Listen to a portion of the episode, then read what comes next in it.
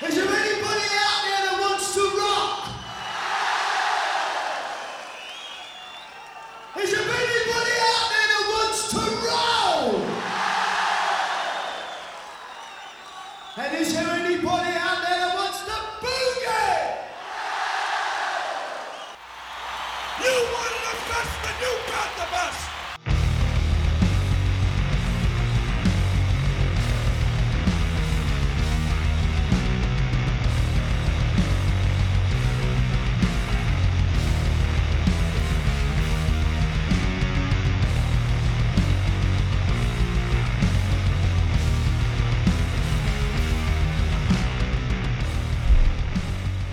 är vi äntligen igång igen. Igen!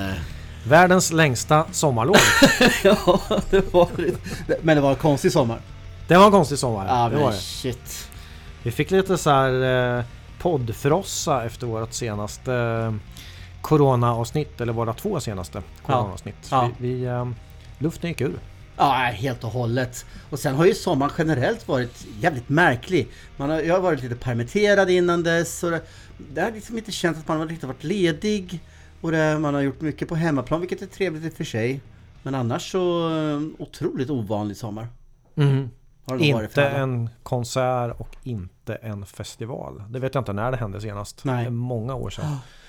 Nej. Så eh, tomhet. Ja, det har ju knappt varit restaurangbesök egentligen om man ser till det. Så, Nej. Hela eventlivet är borta. Ja. Vad tror vi framåt då? Kommer vi få se några spelningar i år eller? Jag hoppas det. Alltså, eh, jag hörde det att eh, Premier League, alltså fotbollsligan i England, eh, skulle sätta igång den 17, den mitten av oktober och köra med publik. Mhm. Vad restriktionerna är, det vet jag inte. Om det är fullt publik eller om det är vissa inskränkningar, det har jag ingen aning om. Men ändå med publik. Vilket kanske banar vägen för även eh, konserter med publik. Åtminstone där, vi- som sen kanske kan smitta över till andra länder i Europa och förhoppningsvis Sverige. Och skruva upp det till några hundra i alla fall så att det kan Mm. ändå bli lite rullians på det. Liksom Mm. 50, det är ju ganska få som ens tycker det är värt Ja. att, att lira. Det finns inga pengar, det är för stor apparat för att lira för 50 pers då. Men som det var när man började skruva ner då. 500 var ju ett, ett tak där någon vecka eller någonting Ja. sånt. Det kan det väl vara rimligt. Och då skulle det kunna bli lite nurr på det igen. det räcker gott och väl för att många band liksom ska kunna leva på Ja. musiken som normalt egentligen inte har mer publik. Och alla runt omkring. Ljud och ljustekniker Ja. och allt sånt. Så att, eh, nej, det får vi verkligen hoppas. Och ehm, grannländerna har ju öppnat upp. Det var ju Ja. festivaler både Danmark och, Finland. Och jag har inte sett några siffror hur mycket det har varit. Men det var en, eh, någon stonerfestival i Esbjerg tror jag för några veckor sedan. Och det var tydligen sittande publik. Så det var Mhm. väl kravet. då att Speciellt. Ja, det känns jävligt speciellt. Ja, Sitta och headbanga. Ja, kan funka det med. ja det är du. Det gjorde de ju tidigt eh, 70. Ja, satt de ju ja. med på... mm, Det är bara Wayne's World. Exakt. Så. Precis. Headbanga i bilen. Ja. Vad eh, har vi på agendan idag då? Vi är ju faktiskt inaktuella igen. Äntligen. Härligt. Känns och bra. eh, vi har äntligen lite hårdrock igen. Det var ett tag sedan. Mm. Vi ska prata Van Halen. Mm. Vi träffade Niklas Müller Hansen förra veckan. Mm. Och det var trevligt. Mycket trevligt. Och eh, mycket snack vart det. Ja, verkligen. Jag menar, eh, han har ju en gedigen historia. Han är skribent, för de som inte vet vem han är. Skribent för Sweden Rock Magazine bland annat och driver bland annat med andra eh, sajten Rock Sverige. Mm.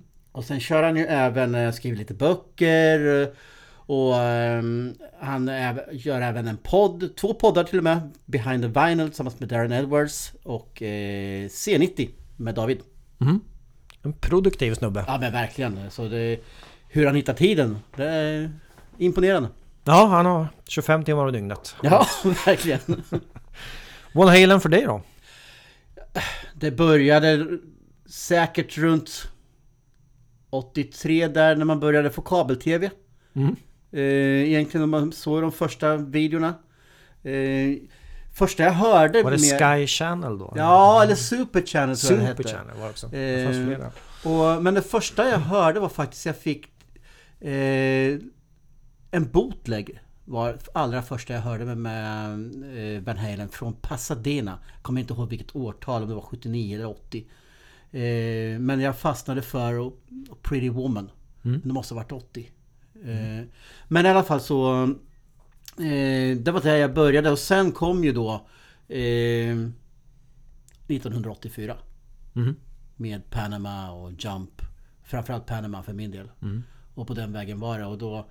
Eh, eh, de gick ju hela tiden på musikkanalerna som var. Och... sen... Eh, 51-50 när Sammy Hagar kom in i bilden. Ja, sådär min smak. Sen tappade jag dem. Mm. Egentligen. Mm. Och... Själv då?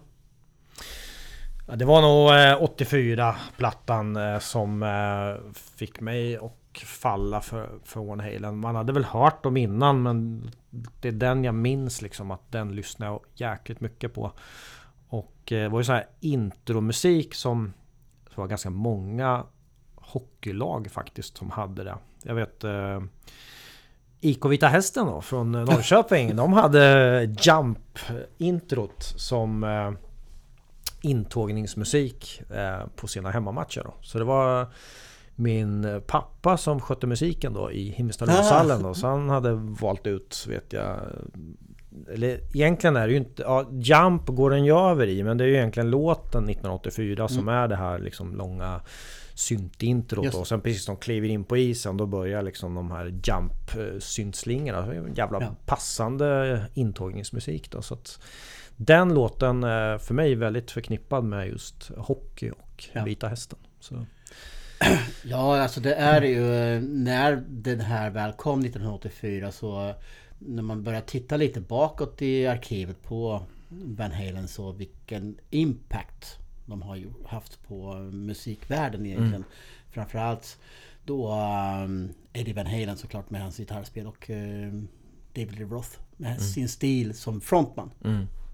Det skulle jag påstå åtminstone. Sen Alex Van Halen såklart med sina 512 pukor. Mm. Eh, och eh, Michael Anthony med sin Jack Daniels bas. Det är väl Precis. ungefär det man kommer ihåg. Ja. Så, Jag sitter och funderar på vart han låg på listan. Hempo Heldens lista. Eller just det. ja, Hempo Heldén låg på listan ska jag säga. Men det var ju Sam Spandex. Samspann. Världens bästa hårdrockstrummisar. Heaven and Hell. Heaven and Hell. Alex Van Halen låg eh, högt där, jag kommer inte ihåg vilken plats det var. Men det var många, många sy- Siljan-symboler. Snacka världsklass. Exakt. Ja, det är en klassiker. Eh, lite siffror om Van Halen som, som är lite kul faktiskt. Och det är, man är inne på Spotify som man är dagligen och eh, alltid kul att sitta och titta hur många monthly listeners som en artist har. Och eh, Van Halen har 9,1 miljoner lyssningar i månaden. Och på det är man faktiskt 466 i världen när jag kollade upp det här för några dagar sedan. Då. Det kan ju Mm. förändras Mm. lite då. Men det är, de har ju en topp 500. Ligger man utanför där så, så står det ju inte på eh, biografin då. För att det där eh, som säger någonting i, i hårdrockskretsar är att man ligger före både Kiss, Maiden och Black Sabbath faktiskt. Ja, just det. Så man har fler monthly listeners än, än de banden. Ja. Och vi pratade lite om det innan vi satte igång inspelningen här och... eh, Och, och det... Man är ju jättestor i musikvärlden om man har fler lyssnare än Kiss, Iron Maiden och Black Sabbath. Ja. Sen diskuterade vi lite huruvida vilken publik man har. Om det är mer en digital publik som Van Halen har än, Kiss, Maiden och Sabbath har. Men eh, jag vet inte, men otroligt mycket är det i alla fall. Mm. Vi satt och tittade lite här på deras populäraste eh, låtar som de har på just Spotify då. Och det är ju två skivor som dominerar. Det är den första skivan och eh, just 1984. Den mest lyssnade är eh, Jump med 377, snart 78 miljoner lyssningar. Det är hyfsat. Riktigt mycket. Då kan man faktiskt tjäna en liten slant på Spotify. Ja, precis. För det är inte många ören per eh, lyssning. Nej, precis. Beror på vilket kontrakt man har. Men, men sen har du Panama, Running with the Devil från debutskivan och eh, Hot for Teacher och In Talk About Love. Mm. Så... ehm, nej men de har ju gedigen historia. Verkligen. Och ett eget eh, rockbandspel har de ju fått. Och det är inte så många band som har fått det. Nej. Eh, Beatles, Metallica, Green Day och något mer. Mhm. Eh, Så det säger också en hel del om, om populariteten. Jag hade det där till, till Xbox. Hade trumset och, och gitarrer och keyboard och mick och hela kittet. Så man körde det där rätt mycket Mm. under några år. Då. Så jag kommer ihåg att just Hot for Teacher var en utmaning på trummorna. Det var ofta game over efter några sekunder. det smattrade på rätt bra där i början. Kör på slow motion. Japp. Den och... Eh, ska vi se. Overkill, Motorhead. Det var också lite, Ah, lite tufft i början. trummorna. Ja, Ja. fick man ligga i. Men du hade väl hela setet va?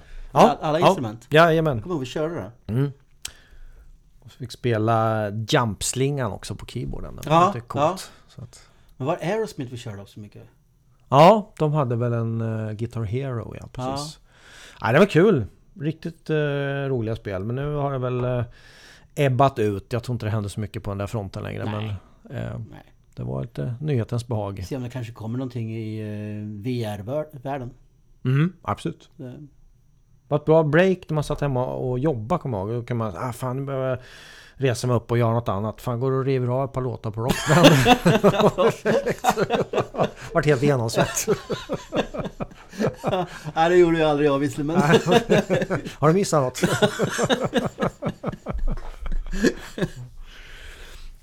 ja, har vi något eh, annat?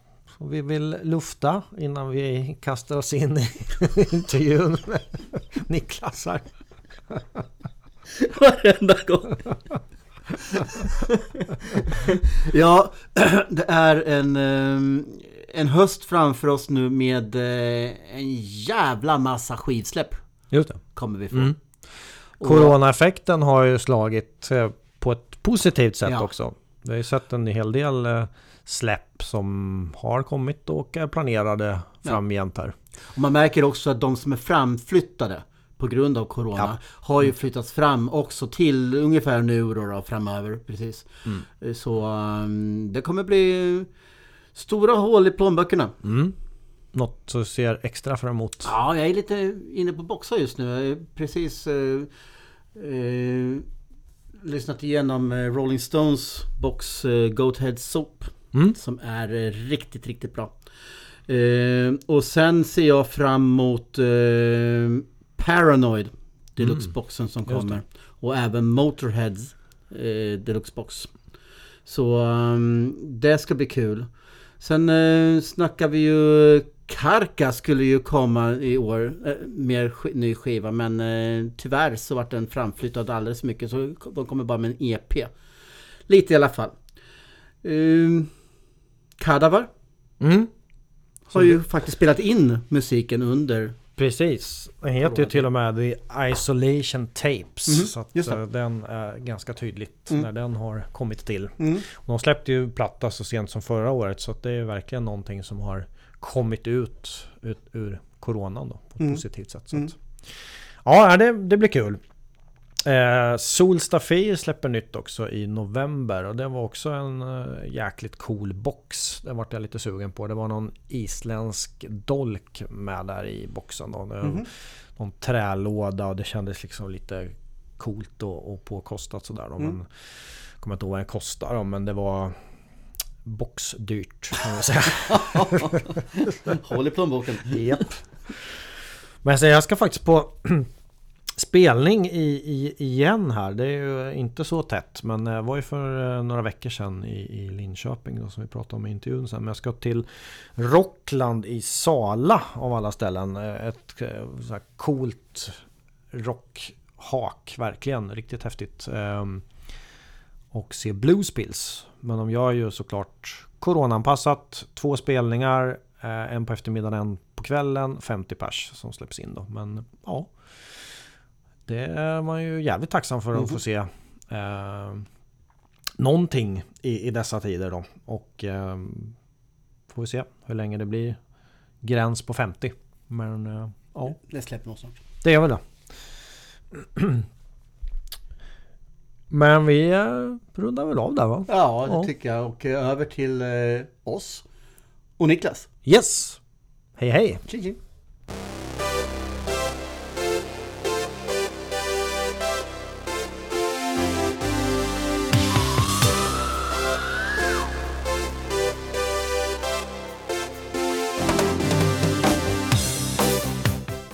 Idag hälsar vi Niklas Müller Hansen stort välkommen till Patchtronen. Goddag, tack! Hur är läget med dig? Det är bra! Ja, Avslappnat, ja exakt. Det är alltid får man skönt. säga. Ja, Vi Ska, försöka, ska försöka artikulera så bra som möjligt med min dialekt. det är bra. Det är bra. vi sitter här och myser. Ja, det gör vi ja. Mm. Ja. Mys med gott i glaset. Japp. Ja, Verkligen. Vad har vi idag? Verkligen.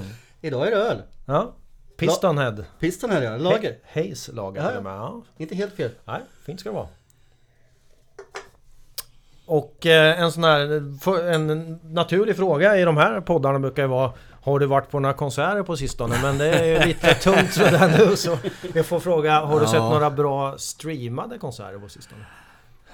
Ja, alltså eh, jag kan inte säga att jag har tittat på allt för många. Eh, den, så som den enda jag tittade på var nog The Night Flight Orchestra när de körde från Helsingborg. Mm.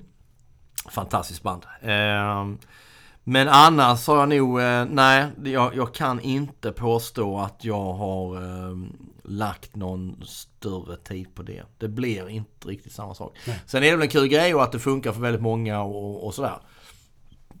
Men nej, jag vet inte. Det, jag blir för, eh, blir för rastlös på något vis att sitta och titta på en skärm. För du vet att du kan gå iväg. Och, Ja. Ja, men jag håller med helt och hållet. Jag tyckte det var skithäftigt i början. Man såg sina streamade konserter och allting. Men jag tappar fokus. ja. Sitter och tittar på annat och tänker, sen Ja. sitter och tittar på mobilen och, Ja. och, och så vidare. Nyhetens behag lite. ja men det blir lite Ja. så och eh, man sitter bara och längtar till att eh, få bröstkorgen att pulsera istället. Ja. Ja men det, jag gjorde en, en, en här om veckan så var det sån här eh, livestream slash konferensintervju-grej med Michael Schenker. Och då blev det att man, man, liksom, man loggade in och och så var vi en, kanske varit en 10-15 stycken. Och man, man, eh, han, Michael Schenker då live, eh, liksom välkomna och han satt någon studio någonstans i Tyskland, vad det var för någonting. Och ehm, så skulle man sen lyssna på skivan. Eh, men saken var bara att han hade, han hade liksom sin kamera på hela tiden. Och vi andra hade vår kamera på hela tiden. Så att man satt och lyssnade på skivan och samtidigt såg du Michael Schenker som bara satt och stirrade rakt in i kameran hela tiden. Så man kände att man liksom, någon gång så var man tvungen att liksom, okej jag måste nicka lite på huvudet så, så ser det ut som att jag tycker det är bra. Det var liksom väldigt skumt. Awkward. Ja det var det faktiskt, lite konstigt. Jag var faktiskt nere och såg en eh, riktig fysisk spelning. Eh, Design Records i Linköping kör ju på, eh, en serie olika spelningar Okej. utomhus och max 50 pers då. Så jag var såg Skräcködlan där för ett par veckor sedan. Ah, då. okej. Så det, man fick någonting i alla fall. Det var live på riktigt men det blir jävligt konstigt med 50 pers Ja. på, som står liksom utspridda i Ja. små ja, två till tre pers grupper liksom. Så att väldigt speciell konsertkänsla vart det ju den. Men visst, det var, det var live. Så att det, det, är där, det är väl där man kan få idag liksom. 50 pers Ja, det är gränsen. Det är det. Och det är, det är svårt att inte nudda Corona-ämnet även fast man är så jävla trött på det.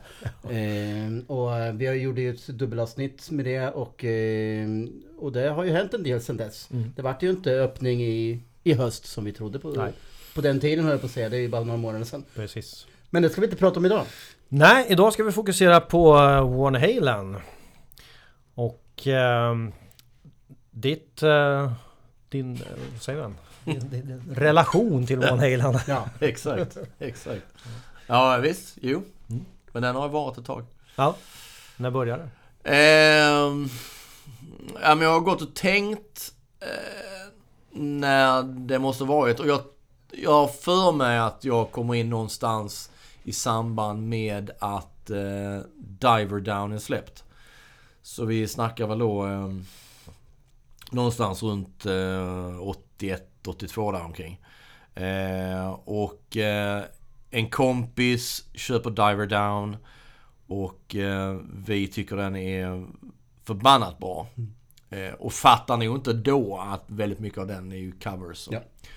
Eh, Men jag, jag, jag älskade den. Eh, fruktansvärt anonymt och, och ganska trist omslag.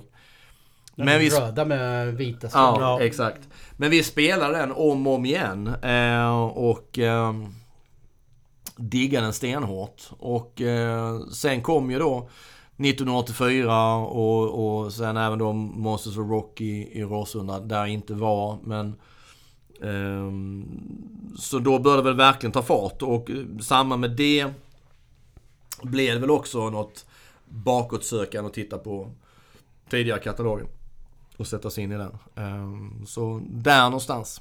Mm. Det var väl då de egentligen byggde upp hel, alltså, till eh, den stora massan med, framförallt med 1984. Kan jag väl tänka mig.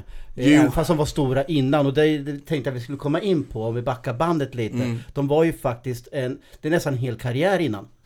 Åh gud ja. Ja. Ehm, Men det var ju det att alltså också med, med Van Halen är att de är de är ett fruktansvärt amerikanskt band. Mycket tror jag då på grund av David Lee Roth och den stil han är av mycket av allt. Um, så att jag menar, ser man tillbaka och, och man tittar på mycket blev ju eh, Storheten på bandet blev mycket så här, just när man, när man växte upp, man tittade på scenbygge och sådär. Stort scenbygge och sådär. Det talar ändå om att du hade en, en viss skara fans som följde dig. Du spelade i stora arenor exempelvis i USA och sådär. Och tittar man tillbaka så är det just det att, att redan på... Eller redan, men tittar man på just Diver Down-turnén Även Fair Warning-turnén innan det. Så, eh, så har de en massiv scen. Diver Down-turnén är ju rent liksom scenmässigt lika stor som 1984-turnén. Vilket man tyckte var massiv. Eh, Men det var i USA. Eh, Och USA var ju alltid där, där de, de, de höll sig. Ja. I stort sett. Förutom någon, någon eh, Europa-eskapad eh, 78 då i England och senare gjorde de ju, eh, vad är det? 79 eller 80, 79 är det väl, är de väl tillbaka i, i Europa. De spelar väl i Danmark har för mig. För de spelar i Köpenhamn. Eh, de spelar Holland och sådär. Men eh, annars var det ju bara USA. Eh, och det är också en sån grej som man alltid undrat över vad det var. Men det fanns ju, det finns ju flera band som som höll sig i USA. USA var väl en tillräckligt... Alltså USA är gigantiskt. Du kan Ja. ju lägga en världsturné i Texas för fasen och hålla igång i tre månader. Ja, ja men så är det ju. Och eh, bara inte- Elvis. Precis, man behöver inte åka till Europa om man blir tillräckligt stor i USA. Nej. Nej, Så absolut inte. Nej. Och jag tror många gånger var det det med Van Halen också. Att de, de kanske kände så att USA var så pass lukrativt. Eh, det var amerikanskt, vilket liksom, det var det de var vana vid. Det var en viss stil, viss mat, eh, liksom det här klassiska. Eh, och där jag tror var lite samma sak som när, när Kiss kom hit.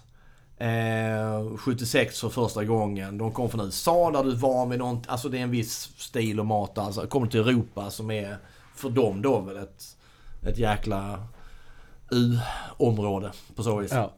Ehm, och eh, jag tror inte Van Halen, plus jag tror inte Van Halen fram till kanske 1984. Tror jag inte Van Halen var egentligen så stora i Europa. Att, och kanske kan också ha hängt med att det fanns ingen promotor som satt ihop något tillräckligt bra paket för att det skulle löna sig för dem att, att eh, ta sig över hit. Ja. Det, För de har ju bara varit här två gånger. Just 84 och 93. ja. Eh, Och det är under en... Alltså från 75 till idag. Hur många år är det? Det är Väldigt många. väldigt många Mm. år. eh, Plus moms. Ja. Eh, Och det är ju, det är ju ingenting. Nej. Nej, nej. Det är... eh, Och... Och det var ju... Det gick ju inte så bra när de var här senast heller så det kanske har gjort att man har... ehm, valt att inte turnera mer i Ja. Europa. Det kan ju vara en anledning. Det var ju- 6000 i Globen 93, det är lite Ja. tungt. Ja, så de försökte ju få hit dem till Sweden Rock eh, och då kraschade förhandlingarna tror jag av Ja. någon anledning. Eh, Det var fram och tillbaka, de var lite omständiga och sådär. Men, men oavsett så, eh, två, det är väldigt svalt. Och, och det är väldigt o... Tidsenligt. Det är som alla andra band som spelade samma genre från Sunset Strip. De turnerar ju rätt häftigt i Europa. Eh, och varför valde Van Halen att eh, inte göra? Nej, jag vet inte. Det är egentligen, men just, just med Sunset Strip så är det också ganska intressant. Rat, som jag fullkomligen älskar, eh, var ju också superdåliga på turnéer här. De, de var över, det är väl 85 som de är med på Monsters Rock i England, Donington. Ja, det är inte med. Eh, och sen har jag för mig att de året efter eh, kör en förbandsturné med, med Ozzy Osbourne i bara England. Men ingen annanstans. Och det är också så här, jag tror det är samma sak där också att de... Jag tror inte Rat egentligen heller fick samma genomslag som säg då Mötley Crüe. Nej. Eh, Mötley Crüe var här eh, flera gånger. Så tror jag inte Rat, även om de kanske i USA, säg då 85, 86, 87, 88, drar ändå kanske då en lika stor publik i USA. Eh, vilket är sa- samma publik dessutom. Så tror jag inte Rat fick samma genomslag i eh, Europa. Och sen givetvis också så, så tappar de ju på det. Att de inte turnerar här. Så eh, det är liksom... Det blir dubbelt där på något vis. Ja. Eh, finns inget underlag. Du kommer inte hit heller och spela för att bygga upp det där underlaget. Så att då... Nej, skiter sig. Du nämnde samma publik eh, och var det Van Halen som krattade liksom gången för Sunset Strip på 80-talet? Ja, de, är ju, de härjar ju där jättelänge. Ehm, så att... Och Eddie Van Halen blev ju tidigt ett namn som... Alla, finns, ju, finns ju inte en gitarrist i LA på den tiden som inte sneglade åt Eddie Van Halen. Eller som inte stod med munnen öppen och tittade Nej. på vad han gjorde och inte fattade och så här. Ehm, så visst var de med från att gå från klubbarna. För de spelade ju också. De spelade ju jättemycket på Gazaris och Starwood och de där klassiska ställena. Och ännu tidigare då Whiskey Go Go där. Men sen, alltså de, sen är det med Van Halen också att debuten släpps 78 och liksom det går ändå ganska fort för dem därefter på att bygga upp liksom ett eget och sen turnera själva. Och dessutom dra ganska mycket folk i USA. Eh, där det kanske tog längre tid för andra band än vad det gjorde för Van Halen. Sen hade de ju viss- vissa då hållit på jättelänge med sina klubbspelningar och så här, Så det var inte en sån här overnight sensation direkt. Nej. Men eh, jo men de, jag tror absolut att eh, Van Halen var med och bredde vägen för mycket, mycket annat. Ja. Helt klart. Men samtidigt är också att Van Halen har alltid, speciellt känner jag med eh, det som är den klassiska sättning som jag liksom, det är den sättningen jag bryr mig om.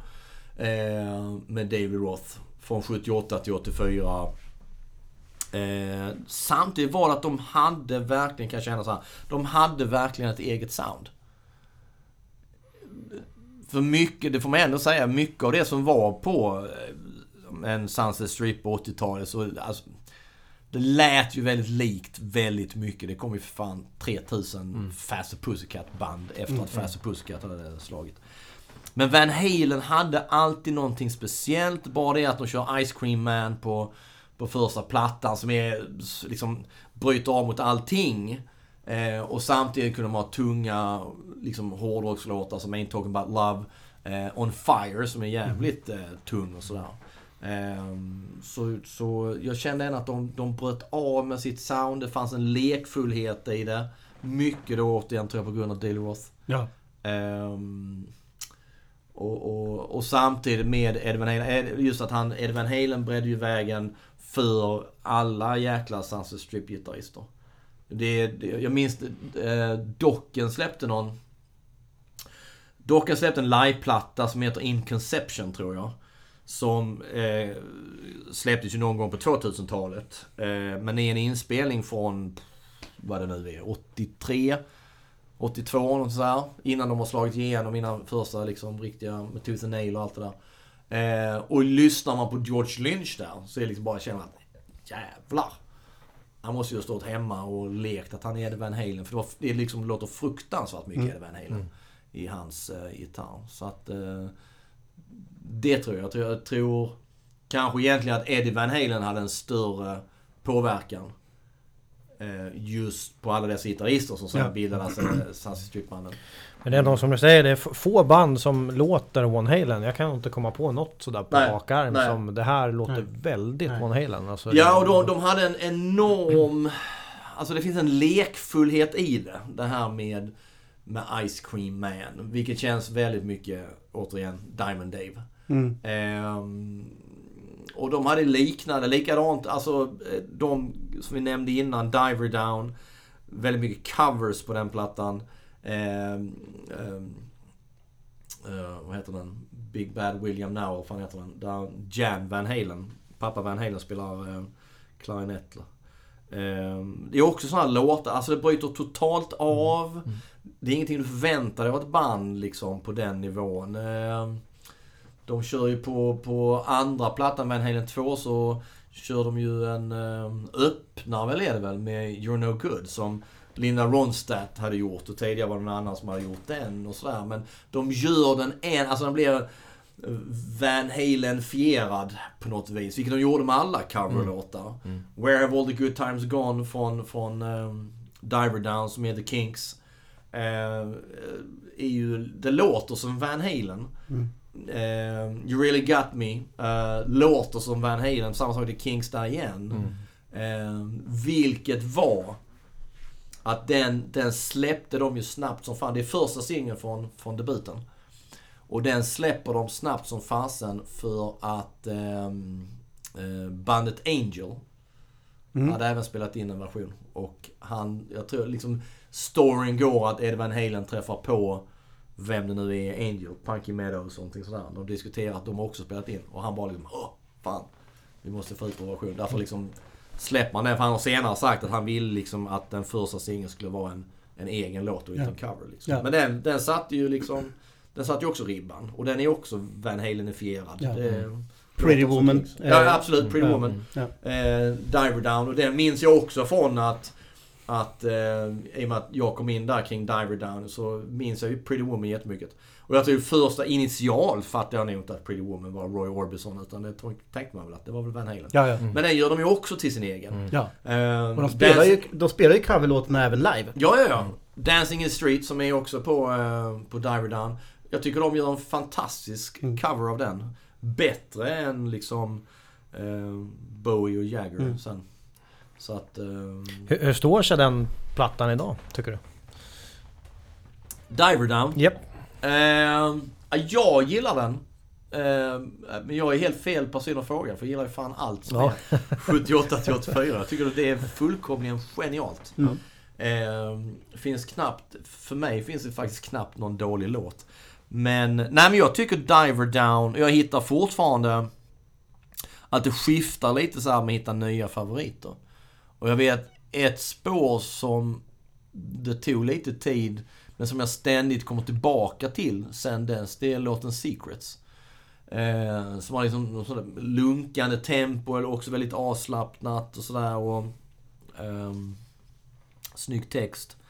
Eh, men nej, jag tycker Diver Down, absolut, trots sina covers och sådär, så tycker jag ändå den funkar. Men det är också den här ständiga, ständiga brottningen med nostalgi och om det verkligen är bra eller blir det bra för att det påminner mig om en tid då jag var oskyldigt lycklig och man hade bara skola och sen ska man hem och leka och sen ska man sova och så var det fel liksom.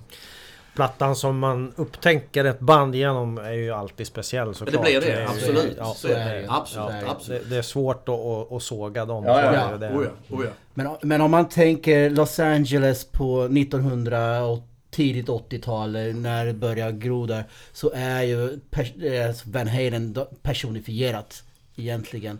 Eh, och jag ser bara David Lee Roth tar över facklan från Mm. Mick Jagger, Roger Daltrey, ehm, eh, Steven Tyler Mm. eh, och gör det ännu Mm. bättre och med glimten i ögat. Bara, bara debutskivan när han står som ett U. ehm, och, eh, och visar sina akrobatiska konster. Det är helt fantastiskt. Fantastiskt omslag. Också. Ja, den är as, det är ascoolt. Det kan jag säga, för det, det är också en sån här grej som... Tittar man på, om man nu googlar så här på... Man, som man gör ständigt. Om man då googlar på och läser på Wikipedia exempelvis, men även på alla andra sidor står ju som debutskivan. Och det är så här fun facts eller 10 saker du inte visste om Van Halens debut. Så, här.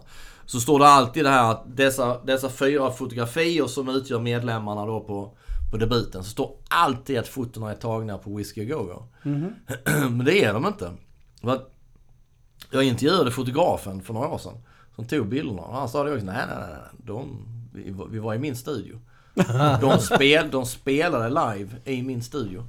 Och eh, han sa att eh, han vid ett tillfälle eh, så var det att, han berättade ju så att Michael Anthony, basisten, han hade en, en grej han gjorde på scen ofta att han snurrade runt och så liksom pekade han med basen. Och de spelade i studion och han fotar och så här och eh, Michael Anthony gör detta. Och han sa, sa, han sa också att ja det var liksom, det var inte något, det handlade inte om liksom att det var något homoerotiskt som så. Men det påverkade mig så fruktansvärt mycket att jag fick liksom pausa och gå ut. För det var sån enorm elektricitet i luften när han stod och fotade dessa fyra unga killar liksom som bara gav järnet i hans lilla studio. Och han berättade även den här liksom bilden som är på... ehm, ehm, ja det är väl baksidan han är böjd som ett... ehm, är det? Är det baksidan eller på innerkonvolutet? Nej baksidan är det. Baksidan. Ja, det är baksidan. Böjd som ett U, Ja. Mm. David Ross. Ja. Det sa han ju också. Det tog jättemånga tagningar så att säga. För att få till det. Och han var liksom, slutade med att han var framme och hjälpte eh, David Ross liksom hålla upp han på något vis för att han skulle kunna hålla den posen då. Och sen Mm. tog de bilden. Eh, och inom konvolutet så är det ju fyra bilder på dem där alla är svettiga och så här. Och det sa han också att det, över det var det också, visst det skulle ju vara det här, ge bilden av ett band som har gett järnet på scen. De är svettiga och danna och allt det här. Men det var även liksom en, en sexuell anspelning. Att det liksom kunde lika gärna vara att de precis har haft sex eller liknande med med groupies vad nu skulle vara för någonting. Så, att, så det var jätteintressant. Det, det, det... ehm, Lite som Queens Sheer Heart Attack. De ligger i någon svettig Exakt, där. absolut, Det är också absolut. lite associationer Absolut. till vad, vad har hänt här? Ja. Man vet inte riktigt. Jo, men det var, det var jättekul. Det, det, det var jäkligt kul att intervjua honom, fotografen, och just få dem där, vilket är ett scoop. ehm, som så, för det står inte någon annanstans. Ja. Så att det... ehm, jag har skrivit en artikel om det som jag hoppas kommer ut någon gång. ehm, där det är några grejer till som är så här liksom bara känner, okej det, där, Coolt. det där står ingen annanstans. Ja, Mhm. häftigt. Så att, häftigt. ja, det. Nej men det- det är konstigt vad ett eh, omslag egentligen gör för ett mindset när man... t- Man tror ju att hela, en hel eh, Van Halen-konsert är ett aerobics-pass. Mm. Eh, precis som man gjorde med Kiss eh, Alive 2, att det bara smällde bomber hela tiden. Och, eh, Absolut. Så, och det, det är liksom den myten som man bygger upp med det där och det är och, ashäftigt. Ja men det är jättebra och det är liksom... Just 70-tal, just när du nämner Kiss också. Alive 2, som 77, så året före Van Halen. Det här uppslaget. Världens bästa gatefold. Ja det är det faktiskt. Och man tänker så här. Sen om man tycker så här, jävlar första gången man såg det. Vilken jävla show! Det är eld överallt. Eh, Hela tiden. Exakt. Sen långt, långt senare. Eh, får man ju liksom läsa att Okej, så var det inte. Nej. Och eh, de fotona är tagna, de är tagna i San Diego. Eh, som heter, den heter San Diego Arena, vad fan det är. Eh, och ehm, det var ju dessutom så att det, det såg inte ut så. Eh, det var inte att de brände av allting och åkte upp med hissarna vid ett specifikt tillfälle. Utan det gjorde man ju speciellt bara för det. Ja. Plus att man eh, eh, på den tidens Photoshop då fixade ju till eldarna och allting så att det skulle se mer, mer liksom större ut än vad det egentligen var. Funkar Men det är ju, vi, ja, absolut, fantastiskt, fantastiskt att sälja in. ja. Ja. Eh, liksom just, just hela myten kring det. Och sen, sen man dessutom får reda på långt senare, man liksom då får få reda på att, ja vad fan, stort sett hela plattan är fake. Ja, precis. Det är liksom... Det är, det är en Japan-inspelning från 77. Vissa låtar inspelade på soundcheck. Vissa låtar spelar de inte ens live. Så det bara så här, Man tänkte då, de som ändå var där. Det sägs att den, nu är det sned, snedsteg här men. De som ändå var där, det sägs att den är inspelad under tre kvällar på LA Forum. Eh, och det är ju enstaka grejer som är från LA Forum verkligen liksom. Men så tänker man de som verkligen var där, när de öppnar upp den skivan kör de så här, Men de körde inte Tomorrow and Tonight.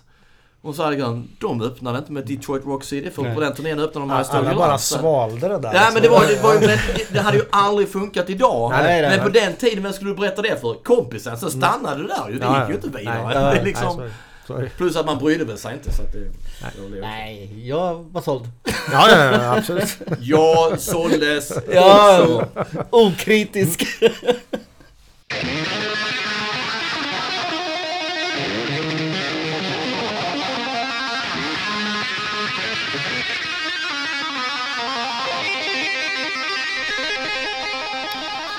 Ja, vi pratade lite om att eh, de eh, var väldigt, väldigt stora innan 1984 och ett exempel på det är ju de headlinade metaldagen på någonting som hette Us Festival 1983 i eh, Los Angeles va? Mm, San Bernardino. Precis.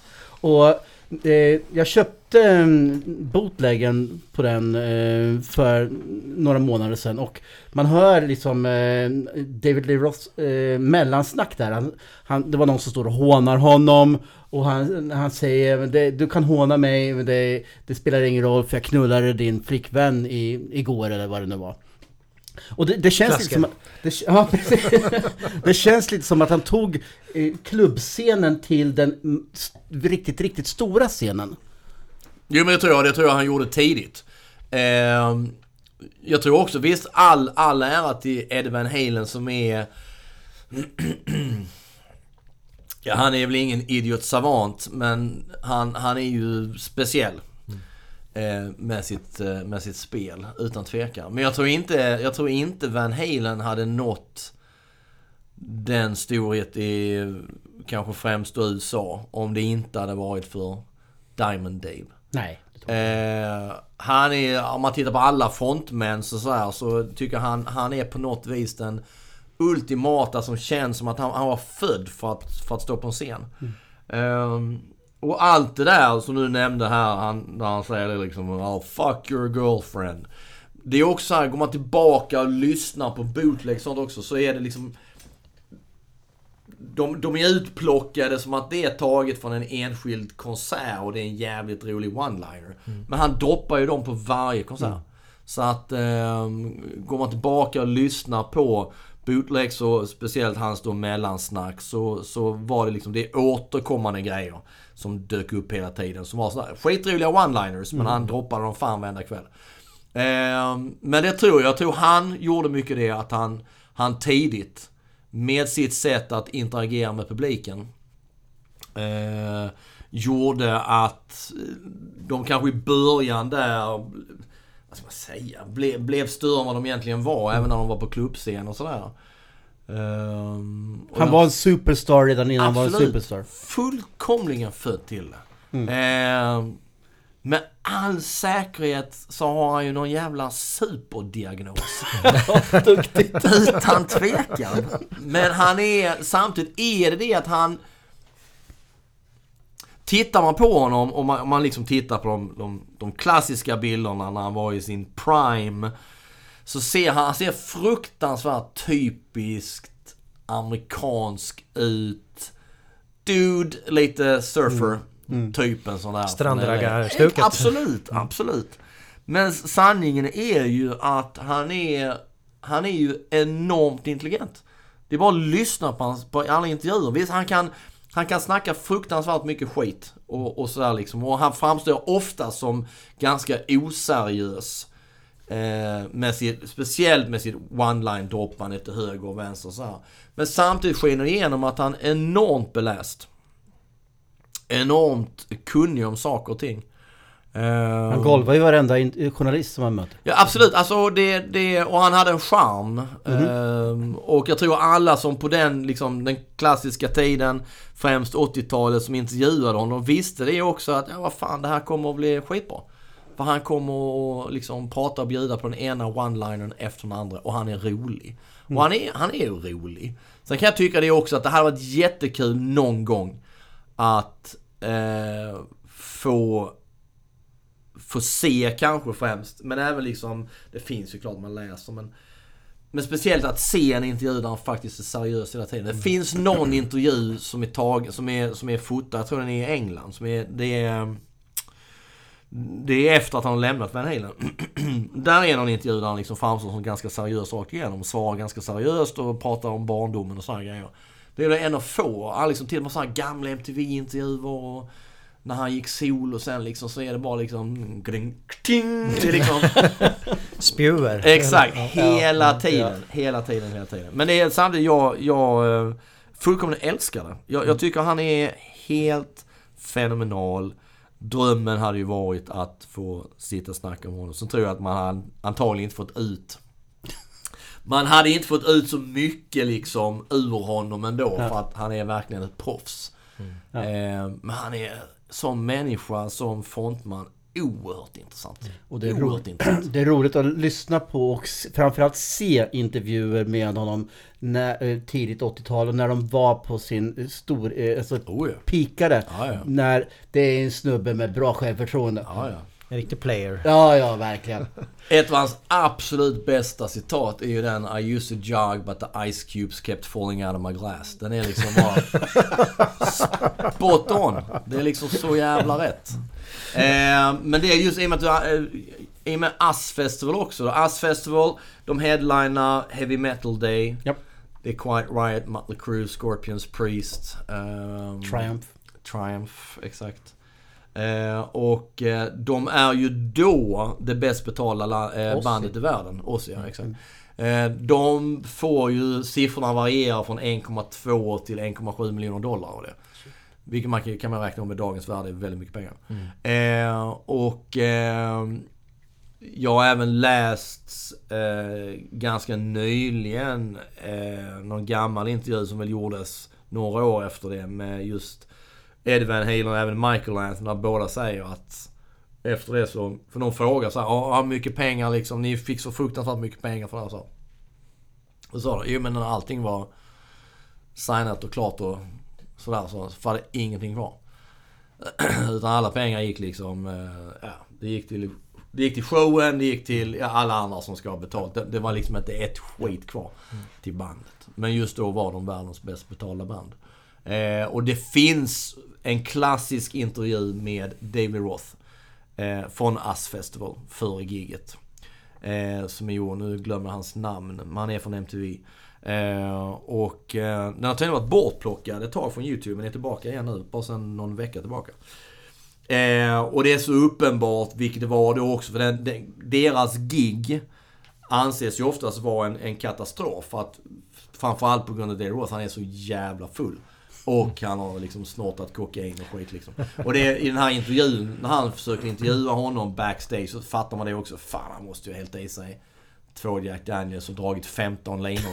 Han är så jävla uppspeedad och... Han är på. Ja, han är på så in i helsike liksom.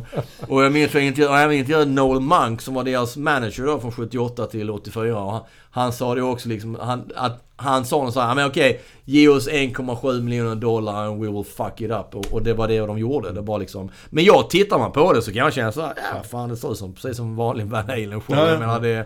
Han, är, han är som han är och är det som han är och liksom sådär. Så att det, Jag läste någonstans att han hade jobbat som ambulansförare Ja. 2004 i Ja. New York. Ja. Hur, Ja. Det känns avlägset.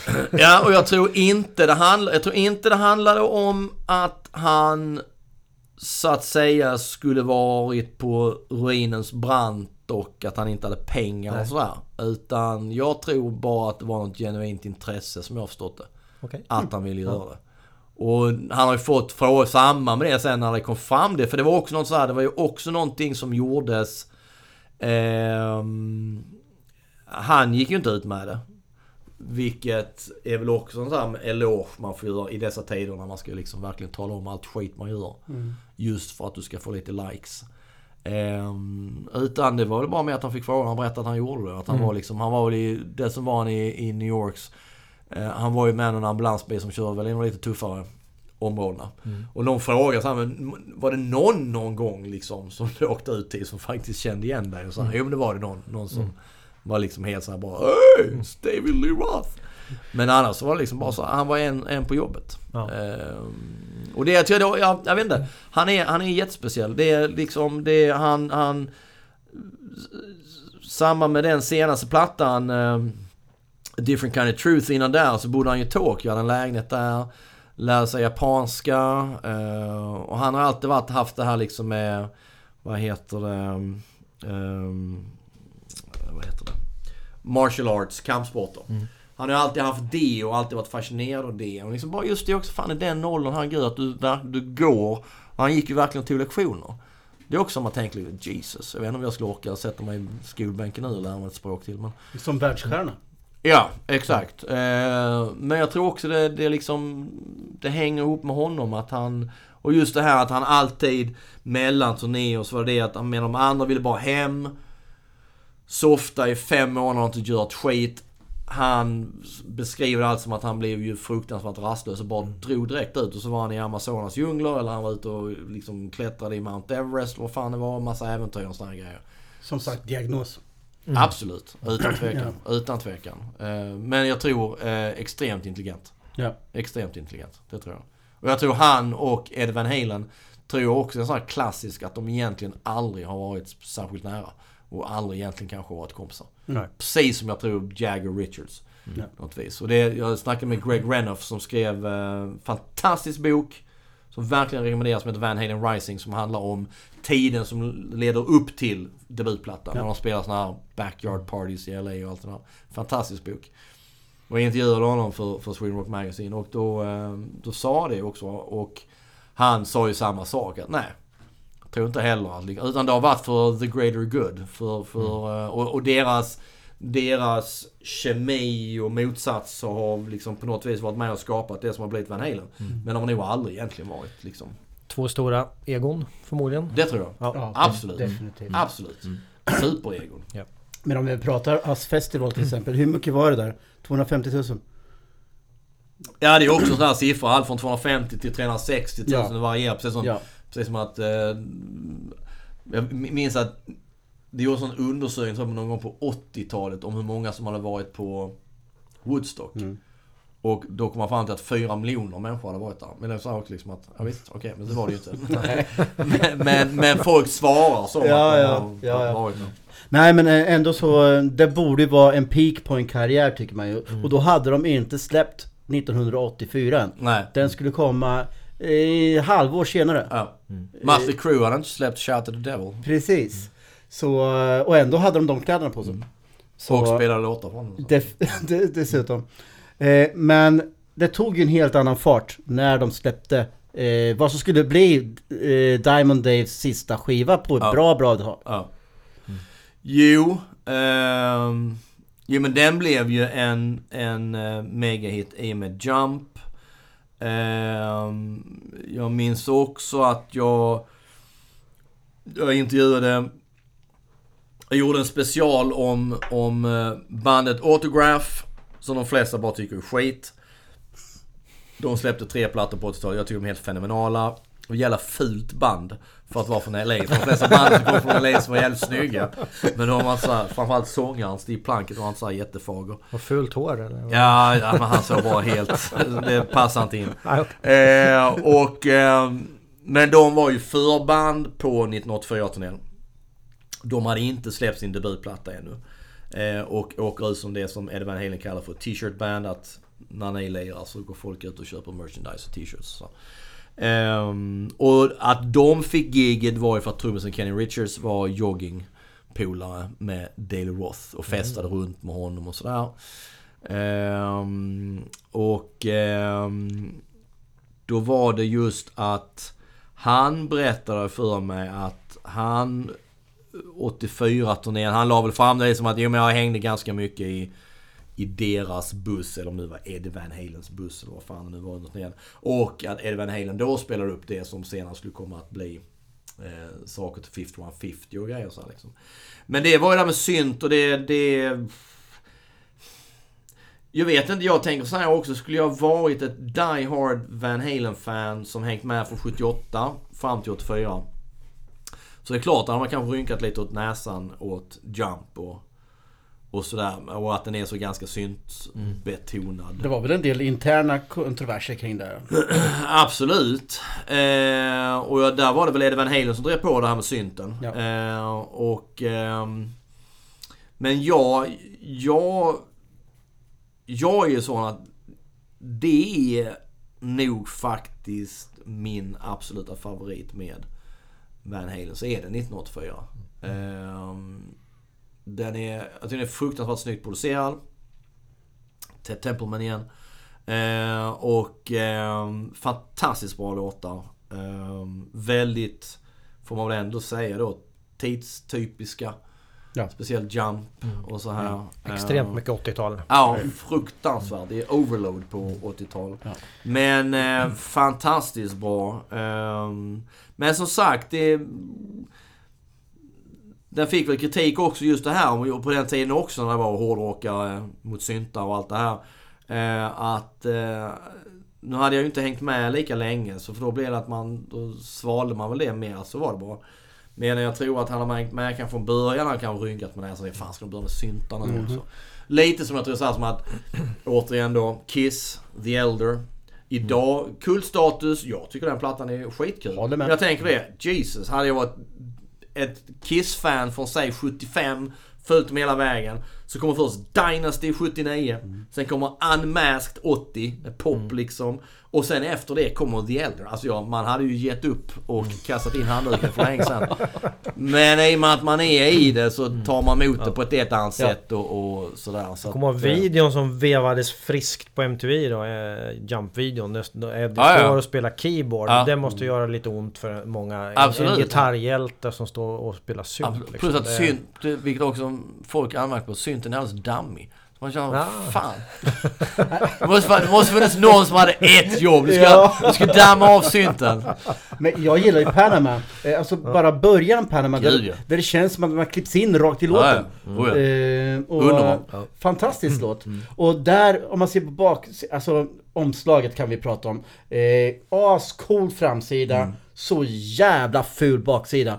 Där det är typiskt tensidigt, eh, tidsenligt eh, 80-talsomslag. Där de börjar gå från spandex till eh, det här fluffiga 80-tals... Eh, Chinos. ja, precis. Ja det är ju lite såhär plastläder och liksom. lite, lite, de kläderna som Eddie Murphy hade på Delirious. Ja, här precis. fejkläder, röda. Lite så. Kan vara de fulaste scenkläderna Ja, någonsin. absolut, absolut. Hiskeligt. Men framsidan är ju ascool Ja, med, med ikonisk. en babsen eh, som eh, röker och... Absolut, och ängelvingar. Precis. Eh, jo, det är, det är skitkul. Eh, eh, och som sagt, och som jag, det nämnde jag innan detta men Just att jag tror det är samma art director, eller samma konstnär som på något vis gjorde det omslaget, gjorde ju även då Autographs That's the Stuff. Och på That's the Stuff eh, är Michael Anthony med. That's the Stuff släpptes 85.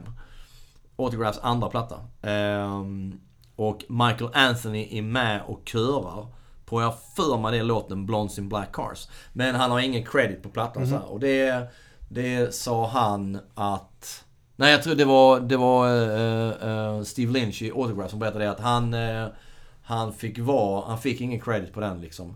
Stod inte med någonstans. För att det gillades inte av Van Halen-lägret. Så det gjordes i all hemlighet sådär. Jo, nej men visst. Det är väl ett... Det är väl 80-tal. Men var det någon press ifrån skivbolaget och sånt? Jag såg att du hade ett dokument med eh, kring eh, låtar och sånt. Ja, alltså detta hittade jag nyligen och detta är då, det är något dokument, något sån här memo eh, från Warner Brothers som är från augusti, 24 augusti 1983. Där det handlar om att de har en tanke om att de ska då, man måste spela klart, spela in 1984 så att de kan släppa den Eh, vilket jag tolkar nu då. Detta är augusti. De tänker sig att de ska skicka, släppa ut den till skivaffärerna den 20 fan står det? Står det 28 december? Eh, 83. den- ja, 83 ja. Men den, den kom väl i, eh, sen i, till slut i januari va? Ja, exakt. Ja. Och då står det liksom så här tracks in the can. Så här långt, det vill säga låtar de spelat in. Och då tänker man ändå så här, det är låtar ni har spelat in. Alltså, men samtidigt känner man att det är, en del av de här är, måste vara liksom eh, det man brukar kalla för working title. Liksom, vad kallar man det? Ja, påhittade titlar för vilket band oftast har vi innan man liksom kommer fram till vad låten ska heta. Och då känner man liksom ganska sent. Så Jump och Panama finns med. Men så finns det något som heter Baritone Slide som tredje låt. Fjärde låt Lie to you. Eh, fem Ripley var ju någonting som Eddie Van Halen hade gjort till ett soundtrack har jag för mig. Som jag för mig Cameron Crowe hade skrivit manus till. om fasen det är. Någonting sånt där. Jag minns inte vad det är för någonting. Um, Hot for Teacher är med. Sen finns det en låt som heter Anytime, Anyplace. House of Pain är med, vilket är, den är listad som låt nummer åtta. Vilket är även, tror jag, jag tror det är åtta spår på på, på 1984. Och den är även sista låten. Och det Ja. är också intressant för House of Pain går ju tillbaka till 77. Den är med på tidiga demos. Den är med på Gene Simmons demon från Ja, ja, 77. Eh, vilket är det här också att de... de eh, Är det de- arbetstitlar eller är det... jag tror det är arbetstitlar, för det, stäm, det är inte många som stämmer med. Sen finns det, så står det att de har, det de har kvar att göra är tre stycken där en heter Forget. En heter 5150 Special. Och en heter Anything to make it right. Och så står det synt. Inom parentes. Och sen är det även texter så här, vi- vilka datum de ska göra overdubs. Vilka datum de ska mixa. Den 31 oktober ska de, då är det dags för master. Så att, eh, ja, jag vet inte. Jag skulle gissa på att det är arbetstitlar. Att, det är liksom inte, att de har fortfarande inte bestämt. Så masteringen var i oktober och planen var att släppa den i december. Ja. Det är... Det står album will ship Starkt December 28th. Tror jag det står. Ja. Och de menar, om vi gör allt det här och liksom håller de här deadlinesen så kan vi skeppa den då. Ehm, men, nej men det är intressant det där med just med arbetstid och vad som, vad som sen blev så att säga. Och det här ger ju intrycket av att det i så fall på något vis skulle vara 11 spår på plattan. Det är det ju inte. Ehm, Du nämnde att eh, Eddie var med i eh, ett soundtrack där och han, han gjorde lite sidospår där. Han var med till exempel i Beat It på Michael Ja, Jacksons oh ja. trailer. oh ja. Eh, fick credit bland, bland 500 andra som fick credit där. Mm. Eh, och, och han, även eh, min favoritfilm Back to the Future, eller Tillbaka till framtiden. Älskar den. Ja, när han kommer in, eh, när han är i 1955, skrämmer skiten ur George McFly Mm. eh, och spelar då Edvard, inom parentes, Van Halen. Jag, jag tittade faktiskt på klippet häromdagen. Man har ju sett den här filmen tusen gånger. Men jag har aldrig tänkt på att det står just Edward Inte jag Van heller. Det såg jag först i förrgår typ. Vad fan? För det står ju lite så här i Ja. mindre text. Och sen Exakt. står det Van Halen med stora Exakt. bokstäver. Det, det, jag insåg det också långt, långt senare. Ja. Ehm, och jag minns att första gången jag såg den och jag såg den eh, när den kom ut i Helsingborg och tyckte den var helt fantastisk. Ja, vilken och när, när jag har sett den tusen gånger, tittar på den idag tycker jag den är lika fantastisk. Ehm, men- Tidslös. Ja, verkligen. På något vis. Och en enorm charm. Eh, och... Eh, nej, men jag minns det där och jag minns när jag hörde det när, när, när han trycker på play och spelar upp det så bara kände jag så här, fan det låter inte som Eddie Van Halen. Och, eh, och jag trodde nog som många andra i många, många år att det faktiskt inte var det. Utan man har bara skrivit Van Halen och sen ska det vara lite gitarrljud och sådär. Vem som helst kan ha kört det. Eh, och det trodde jag faktiskt ända nog fram till för, kan det vara, 6-7 år sedan när det dök upp någon sån här klipp på TMZ. Eh, där någon eh, paparazzi fångar Eddie Van Halen på flygplatsen. Och de åker rulltrappa upp och han ställer just denna frågan. Är det du som spelar? Fy fan vad roligt att han, han kom på just den frågan. Ja, det är Ja men det av alla liksom paparazzi så är inte de jävla, är inte de mest sådär grävande journalisterna. bästa frågan att ställa, alltså. Nej det var skitbra. Och han bekräftade att, eh, att det är han. Eh, och sen har jag läst många grejer om det där liksom att eh, Just det här med att det står Edward, men det står man lite, precis man skrivit till det efteråt. Ja. Man har skrivit Van Halen först, och sen liksom har någonting skitit sig och så har man skrivit Edward. Och det var det någon som skrev där, jag läste något forum någonstans att eh, det som var var med all säkerhet, eller det som någon berättade var väl att eh, tanken var att det skulle vara någon form av musikklipp av Van Halen. Men antingen så är det management eller bandet som säger nej. Eh, för att det är också, de vet inte vad Back to the Future ska vara för någonting. Det kan vara en skitfilm, det kan man säga. Men det blir nej. Eh, och det man gör då för att kringgå hela detta är att använda detta gitarrgnissel. Som är från filmen... ehm, är det filmen... Oh, vad fasen heter den? Eh, heter den High Life eller någonting sånt där? Och den är inspelad, tror jag, den är inspelad året innan. Eller två år tidigare. Eh, och där bidrar Eddie Van Halen till soundtracket. Eh, och det är, som någon skrev, det är samma filmbolag som gav ut den filmen som ger ut Tillbaka till framtiden. Okej. På så vis kringgår man, för de, kringgår man, för de äger Ja. antagligen redan rättigheterna till det. Ja. Och då behöver man inte blanda in bandet och då kan man använda då, och då använder man den här gnisselgrejen. Ja. Så det är Eddie Van Halen. Så att, det är en liten kul grej. Riktigt cool. Ja, det verkligen. finns ju andra kopplingar i tri- i back, eh, så Tillbaka till framtiden-trilogin. Till exempel i tvåan så eh, när eh, Marty kommer tillbaka till eh, det alternativa 1985 Mm. och kommer till Biffs eh, palats där. Mm. Så är det ju eh, Sammy Hagar, Mm. I Can't Drive 55. Fantastisk låt. Ja, den är skitbra! Som spelas då. Så det finns ju fler Van Halen-kopplingar till Det är den rätt trilogin. Eddie-influerat solo han drar, ut, drar igång i, i Chuck Berrys låten Ja. också. Ja, ja, ja. I slutet. Dess- ja. Dessutom, ja, Ja, ja, oh ja. precis. När det flippar lite för 55 års... Eller fem- 1955 Och publiken. man, fan, jag, det, det, med, det med I Can't Drive 55 är ju, får, får mig alltid att tänka på, på Anders Tengner. I, vilket då är väl Metalljournalen. Att han visar någonting, han, när han står vid en bil, när han står vid en Rolls Royce och någonting så här och så säger han så här. Ja, den här kärran går nog ganska fort men inte lika fort som Sammy Hagar i I Can't Drive 55. Och sen kommer videon. Eh, och polaren hade någon sån här Betamax-video så han spelade in det där så det satt vi och tittade om och om igen på. Men det är en fantastisk låt. Ja. Fantastisk låt. Och fantastiska Eh, filmer. Verkligen, verkligen.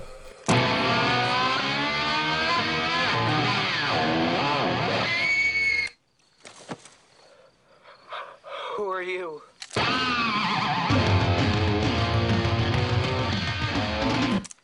Silence, Earthling!